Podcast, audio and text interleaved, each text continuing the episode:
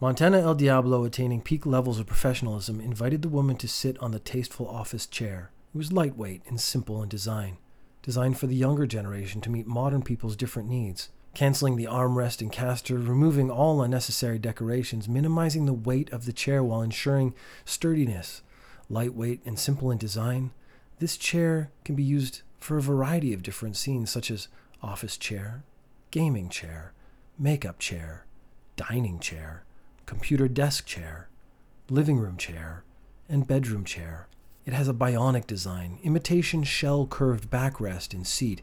U shaped design gradually releases the back and hip pressure from the middle to the sides, ensuring a correct sitting posture and providing strong support for your back. Vertical, independent, high density sponge bag with exquisite sewing craftsmanship maximizes contact area between the body and the sponge. Seamless contact with hips and back. It also had a heavy duty base, a new upgraded armless chair with sturdy metal base, BIFMA and SGS certified gas lift, non slip, natural rubber feet pad.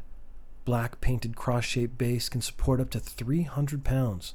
360 degree swivel allows it to easily deal with different purposes. The woman went to speak, and Montana El Diablo held up his hand to silence her.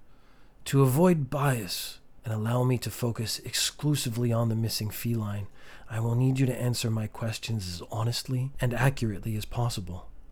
There was a dramatic pause, with lots of tension. Montana El Diablo's eyes focused on the woman. Now that Montana El Diablo was on the case, the previous sexual tension dropped away. She could have been wet cardboard for all Montana El Diablo would care now.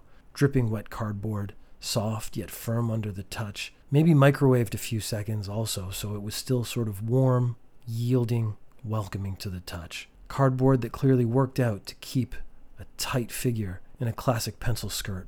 Cardboard with eyes that cast you into their depth, pull you closer like a magnet. Completely non sexual, like that. How many manholes are there in the greater Chicago metropolitan area? 2,568. For a moment, Montana El Diablo was impressed. A fellow wastewater infrastructure enthusiast.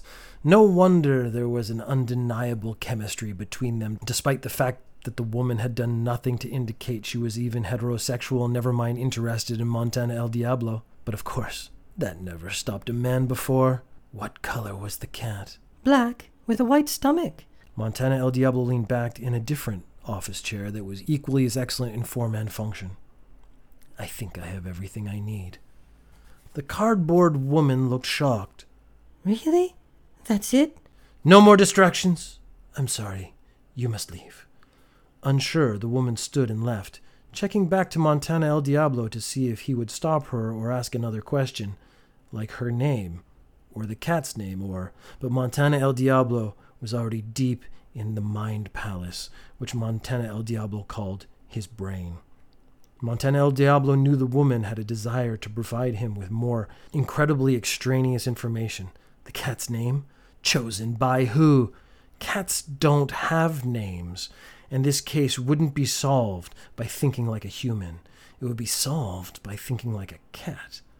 Montana El Diablo, in the brain space, broke down the information. Black, with a white stripe on its belly. Very cute. If you would like to learn some cat facts, go to episode 21. If you would like to get started on the case, go to episode 24.